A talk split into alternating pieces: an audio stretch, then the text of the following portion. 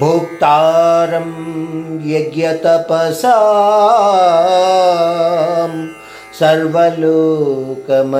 सर्वलोकमहेश्वरं सहृदं सर्वभूतानां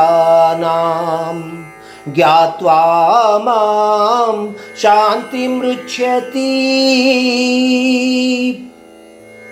ఈ శ్లోకము ఈ ఐదవ అధ్యాయం యొక్క ఆఖరి శ్లోకము ఇక్కడ పరమాత్ముడు తన యొక్క అంటే పరమాత్ముని యొక్క తత్వాలను లేదా లక్షణాలను తెలియచేస్తున్నాడు ఏంటంటున్నాడంటే నీలో ఆత్మస్వరూప స్థితుడనైన నేను అంటే అంతకుముందు మనం తెలుసుకున్నాం మన శరీరంలోనే ఆత్మ ఉంది.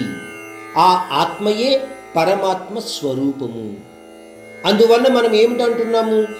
ఆత్మస్వరూప స్థితుడు అయిన పరమాత్ముడు మనలో ఉన్నట్టే మనకు లెక్కగా అనుకోవాలి. పరమాత్ముడు ఇక్కడ అదే విషయాన్ని అంటున్నాడు.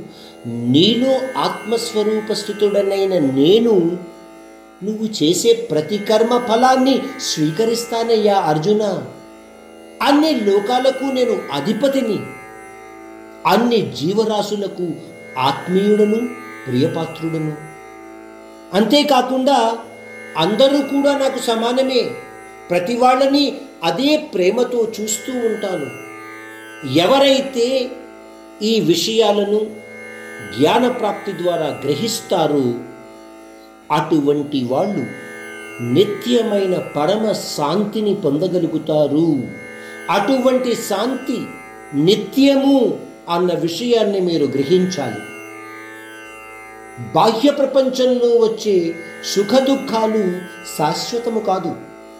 ఒక విషయం మీద మీకు సుఖం కలిగితే మరొక విషయం ద్వారా దుఃఖం కలుగుతూ ఉంటుంది. ఇవి అలా జరిగిపోయే ప్రక్రియ. పోతే ఆ పరమాత్ముని సన్నిధిలోకి చేరగలిగిన నాడు లేదా ఆ పరమాత్మానుభూతిని పొందగలిగిన నాడు కలిగే శాంతి తత్వం ఉంది చూసారా అది చాలా ముఖ్యమైనది. ఆ పరమాత్మానుభూతిని పొందాలి అంటే ఈ లక్షణాలన్నీ ఉన్నవాళ్ళే అది అనుభవించగలుగుతారు.